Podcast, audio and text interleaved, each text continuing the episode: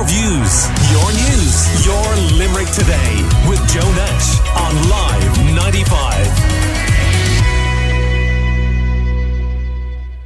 Our next guest uh, is uh, uh, hotelier John Brennan. Uh, you may know from co hosting RTÉ's At Your Service with his brother Francis.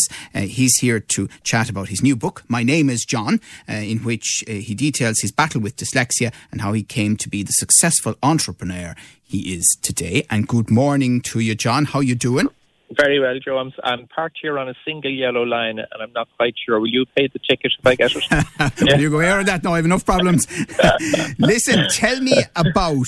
I, am fascinated by something that you have. I know you're setting the record straight or what you're doing, but in one interview you said, uh, "I just want to be clear here. On at your service, I'm not as dry as I appear. I'm actually the crack merchant, not Francis, my brother." now, did I write that today? Well, it was an interview you gave, and you said it apparently. It's in quotes. Oh? Yeah, yeah. It must have been a Monday morning. Um, no, it's funny. When you make a television show, you, you view television totally different differently. So everyone perceives the At Your Service program to be a half an hour program, 30 minutes. But it's actually 24 15 second segments. And in each segment, there's 96 segments as such, so you have to keep the viewer occupied and entertained. And when you shoot a program of that nature, you usually shoot it with one camera. So it takes two cameras to take a scene. So very often on the second take, it's not as, as natural as the first take. And I freeze up when the camera comes around and turns on me. And so I love when we do have the budget, when we go for two cameras, it's much better television in my mind because you get the natural reaction on both sides. But that's highly technical now for a Tuesday morning for yourself. well, yeah. well, not that technical. We, we, can we can cope with it, John. Uh, but the other interesting thing is again, and, and this is how television can work. There might be this sense that the, you and Francis, you know, have been joined at the hip your whole lives and careers, but that's not true at all, is it? No, not not at all. Far far from it, actually. Um, Francis is 13 years older than me. So right through life, he was like one generation or two generations ahead of me. So when I was coming into secondary school, he was going into college, which means he was leaving home. Um, he, we built actually, we converted the um, mum and dad converted the garage at home so he could move into that and study out there. Um, so he actually never came in the front door from that. And then when he finished college, I was probably 12, 13, not even 13, 12, 10, 11 years of age. And he went then um, to work in Sligo and to Kerry in various different places. And um, so I actually never knew Francis till I came to Kenmare in 19, um, I think it was 96. Um, and um, up until that, I had never actually lived with Francis and we didn't know each other in that sense at all because there is 13 years between us. So um, we, we, were, we certainly weren't joined at the hip um, when we were growing up, the opposite. And, and as a matter of interest, did the two of you give each other a bit of a shock when you then came together and started to work together? I was opening a hotel in Sligo um, which I was doing a deal on. And at the 11th hour, there was a clause put into the lease that I didn't like, and I pulled out. And then Francis said to me, he said, come on down to Kenmare. He says, I could do with some, some help down here. So I said, fine. So I was coming from a very busy mid-range hotel in Sligo um, a three star hotel and I was coming to a five star hotel. I was coming from a multifunctional business that did weddings, dinner dances, funerals, baptisms, divorces, separations, you name it, we did it. In the Park Hotel Kenmare, we say no to all of that business and we just look after happy couples. So it was a very different philosophy, a very different service level, and a very different ethos of a property than what I was used to for the 14 years that I'd worked in hotels before going to Kenmare. And so there was a huge learning curve um, from my perspective. Um, and to be fair to Francis, he looked after me during that whole process. And um, I, I, grasped it fairly quick, I think, and got on with it. But it's a very different business than right. what but, I was used to when I came. But in the initial stages, until you got used to each other, did you drive each other yes. mad? Uh, no, that happened later. and, and, and, why? no, it isn't. Um, no, he didn't. No, no, no. There, there, there, there, there was never a conflict between myself and Francis when we came to Kenmare. I just had a huge blank sheet of paper in front of me of which I had to learn a host, a whole host of things right across the board, GDS systems, you name it. Um, I wouldn't have had a clue about any of those things, um, which I had to grasp, and I got that. And then I suppose when I got my feet and when I got my head, and then I decided, right, we need to expand, and we needed to do this, we needed to do that, we needed to do the other. Um, Francis then said, oh, we don't need to be doing that. We're very happy with a grand lifestyle out of this hotel. We don't need anything more. And I'd be slightly more aggressive on that front, and then there'd be conflict at times. Uh, but generally speaking, if he'd go away, I'd do something, he'd come back and he'd be delighted. Right, so right that, I get that, you. That's the way it works. So, so we're chatting to John Brennan there of RTÉ's at your service and, and the hotel business. And you, I mean, you have lived and continue to live a really fascinating life. And this book um, that uh, you have produced, my name is John, and John deliberately misspelt J H O N. It's an atypical story of success. And there's a, a, particular reason, I think, you've chosen to read the book. Explain it to yeah. us. Um, to write the book, sorry. Uh, yeah, no, you're fine. Um, I wasn't able to read it. I only wrote it. Um, the uh, the the reason why I wrote the book was number one, I had time on my hands. I was in the middle of chemotherapy. I was on 20 steroids a day. I couldn't sleep at night, and I said, "Here, I'm going to write the book." And I I've, I always had um, um, um, a spreadsheet done with headings for chapters. And um, for years, I've had that in my mind that, that yeah, that'd be a good story, that'd be a good story, and I'd write these little snippets down. And I just said one night at four o'clock in the morning, here we go, and I went at it, and I went at it for five days, and I did seventy-five thousand words in the five days. But the essence of the story and the whole reason for um, in in traditional language putting pen to paper um, was to champion the underachiever at school and even this morning on the on the news, I'm sure you ran it yourselves. Um, there's um um, um, um, um, they're looking at third financing third level college again now, and there's a huge emphasis in the second level education system in Ireland to get you to third level education, and really there is no other goal except the curriculum. And the curriculum is totally designed to get you the points to get you into third level. And I don't, I, I don't think that is correct for every student. I think there's a cohort of students out there, a sizable cohort of students out there who largely feel ignored in second level college insofar as that their educational requirements aren't being looked after because it is totally academically based and they don't have an academic brain.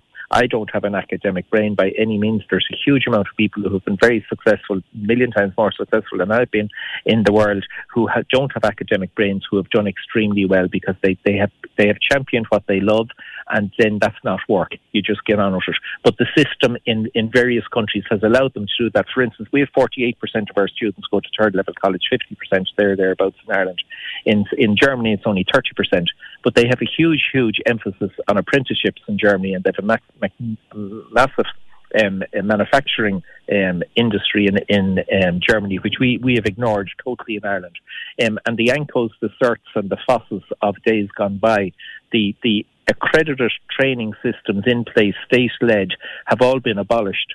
So if you if you leave second level college today and you're not pursuing a third level uh, degree, um, where you're uh, in lecture rooms and doing um, assignments and so on and so forth, if you don't have that brain, which I personally think I could think nothing worse of, um, there's nothing else for you to do. Well, yeah, there's no I, other path for you to follow, I, which I think is wrong. And indeed, and I mean you're proof positive of uh, the success that some people have leaving school early. I think you left at 15, didn't you? And, and yeah. you, you, were getting yeah. a, what, an IDA grant at 18.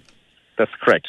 that was a good one too. Yeah, I went to school with um, a lad who was very good at carpentry, and we did carpentry in school myself, and I wasn't bad at it. I certainly wasn't going to have a, a, a career in carpentry by any means.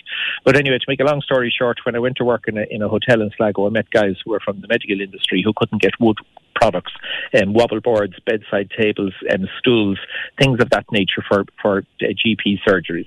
And then I taught my man back in the school, and then I went to the IDA in 1985, and we got eighty-seven thousand pounds, which was a small fortune, half a million in today's terms, I'd say.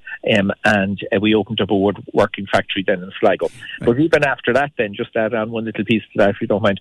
Um, I met the woodwork teacher in town afterwards, and he's real, excuse the pun now, a chip on his shoulder, the same guy in life. And he says, Well, he says, Brennan, he says, I heard you opened a factory. I said, We did, yeah. And he says, A woodworking factory. I said, That's right, yeah. And he said, You got a grant. And just to annoy him, I said, No, I said, We didn't get a grant. I said, We got a disgusting amount of money. I said, It was embarrassing the amount of money we got, you see, uh, just to annoy him. And he turns around and he says, Well, Brennan, he says, I tell you, he said, You couldn't join your hands, never mind two bits of timber. So that was the encouragement from the right, woodworking right. teacher.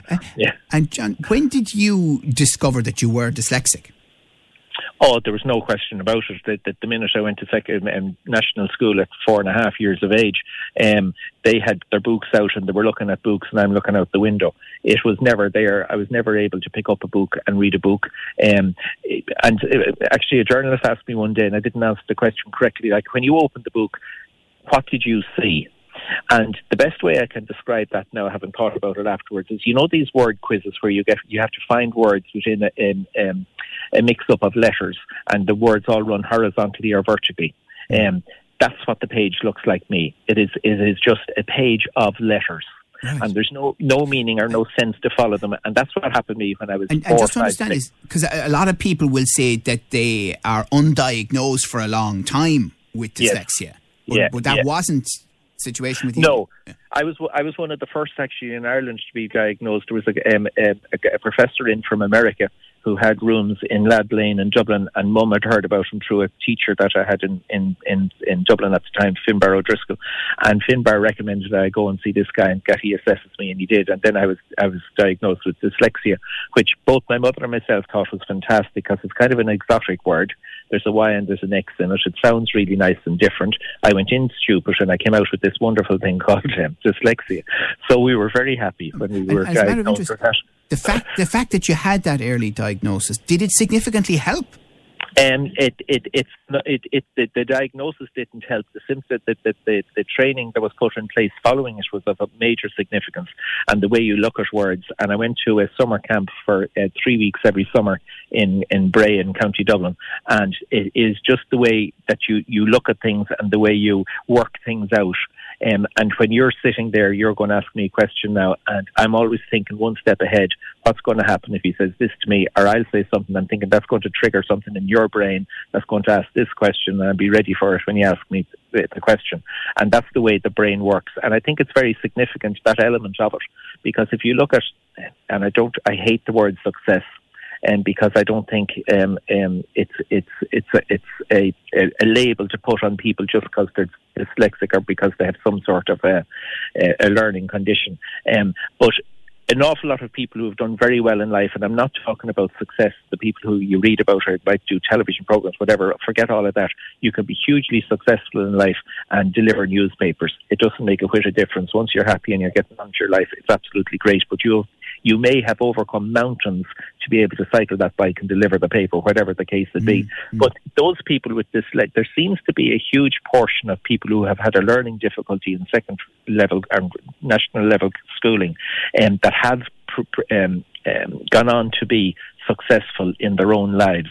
Um, and I think that has a lot got to do with the way their brain processes situations because they're always trying to deal with, with a conflict and their, their brain is working overtime all the time to try and come up with ideas of what happens if this, that or the other comes about.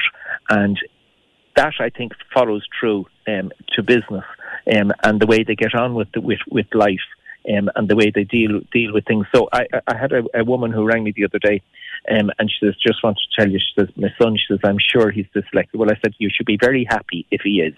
Because if he is, you forget the curriculum. You let the person develop themselves. You give them as much support and help as you can possibly do. And if that gets them good points in the leaving cert, that's fantastic. If it doesn't, it doesn't matter. Once they pursue what they really want to do, then they'll blossom. Uh, we're chatting to John Brennan. His book is My Name is John. And I mean, you have known the highs and lows of life for sure. You know, you, you've had great business successes. You've had challenges, you know, in, in and around the economic crash. Um, and, and then coping with cancer as well. And, and your attitude to those things is it's it's extraordinary, really. You know, your philosophy around it. I wouldn't. I wouldn't. I don't view it as being extraordinary or, or anything um, special by any means. It is what it is. You're dealt a, a, a, hand of cards and you play them the best way you can. Um, and if cancer comes down your um, road, that's albeit none of us know what causes it, so we can't eliminate it. It, it appears to happen to people for no reason, um, and if that's the, you're one of those people, that's just the way it is. I was very lucky. I had a cancer, um, non-Hodgkin's lymphoma, um, which is a, a form of a, a blood um, in the lymph nodes cancer, um, and um, it has tr- it's been treated, and I have been treated twice for it in the last ten years. I will again have another treatment, which is going to be much heavier than the two previous ones. But that is that's that's great. Like I'm here every day the sun comes up is an is a bonus and you think of things differently. You didn't think of that this morning when you got up and looked out the window and said, God, it's gorgeous. Look, because everyone has this dream. They're all going to walk to Leary Pier when they're in their 90s with their grandchildren yeah, pushing yeah, a pram, yeah, all right? That's not that's not reality for a lot of people. But, uh, but, but no one, you don't think of that on a daily basis. We all think it's going to be fabulous, and we're here for a, a, a period of time which we think is an awful long time, but in in in, in the course of life, it's very very short. So you get on with it, you make the most of every day, um, and you keep going, and that's all you can do. No matter like I, I, I'm so blessed that I got cancer and wasn't hit by a bus and in a wheelchair for the rest of my life. Yeah. So um, you, you, just get on with whatever, whatever comes down your track. And, and clearly, I assume it's your hope that this book will touch people who may be feeling excluded by our education system. Um, Possibly not, because I think the people who feel that will never read the book anyway. Um, I think the book is much more focused um, on their parents because I think there's a huge amount of peer pressure in this country that if Mary down the road doesn't go to third level college, she's deemed to be ah, she's not great. Um, and I think I think the way society views people who don't go to college um, wrongly. Um, I think there's a fantastic future for everyone who goes there first level or second level college, um, but it's up to themselves to get out and get work. But they need the support that if they do have challenges in the educational system, they need the support, supports to get on with it. The only supports in place at the moment is to ensure that you get better grades. And I think that's that's the bit that upsets me about it. Um, and I think that's the bit that the book, um, which isn't the book was written, as I said to you, in five days. It wasn't meant to be an encyclopedia for learning or anything of that nature. It's a life story of which this is part of it, a huge important part of the message. But I think parents the, the, the, peer pressure that's there from parents is wrong on the children to, right. to, to, to, to strive. And, and, and, one last question. Um, the, the, technicalities of writing the book with, yeah. with dyslexia. Yeah, I have no issue with that at all. Um, and as I say, I wrote 70, I think there's 81,000 words in the book. And I wrote 75,000 of them myself. Um, and then the publishers um, flush out a little bit that I mightn't have explained properly or whatever the case would be. And no, I did, you see, where you're coming from, from dyslexia, it's different for everyone. I would not in a million years have been able to write a book when I was 20 years of age, not in a million years. But if you ask me to write a document on motorbikes or you ask me to write a document on hotels, I do it in my sleep because you're you're not if you ask if you ask me today to go to a lecture in a third level college and sit down and absorb everything that was been thrown at me, I would be absolutely 100% lost. If you asked me to go into an accountant's course and show me how to do operational accounts for a hotel, I would be absolutely lost. Put me in the front desk of the hotel, I'd dissect it in 10 seconds how the hotel is doing, and I wouldn't have to ever look at a spreadsheet or do anything of that nature. So it, it, your, your brain is, is slightly different than a lot of people. But in, in sitting down and if, if, if in the book it's, it's written in short chapters because concentration wouldn't be wonderful. Um, and this is all subconscious to me. You don't see this until you're finished the thing and you look at it and say, sweet Jesus, that's why that is. Um, but the short chapters are designed that I can write relatively easy. They're interesting, and then you finish that, you put a full stop, and then you go on to the next, and your brain changes again. And likewise for the for the reader, a person who is dyslexic can read this book very easy because it is in short chapters, and it's like short stories. You can go in and out of it, but there's a little message through the whole thing, which is if you're challenged in school, don't give up. And from the people in the Kildare Street, um, I think there's a message there to say, please don't ignore the people who don't excel academically and put something in place after many years of its absence. They say, fine, it's absolutely fine to finish second level college and here is a path for you that's not academic. Right. And I think that, I think that's important for the country as a whole. Well, listen, thank you for a very inspiring message this morning and a fascinating conversation. Thank you very much for joining us. We really and I do. didn't. I got no parking ticket, so you'll be very happy. I'm very yeah. pleased to hear that, John. Good man. Thanks a million. Thanks, Steve. Good morning. Uh, Bye. That's John Brennan there. You'll know him from At Your Service and the Park in Kenmare. An atypical story of success. My name is John is the book available in all good bookstores, as they say and the John in this case is spelled J H O-N. Your views, your news, your Limerick today with Joe Nash on Live 95.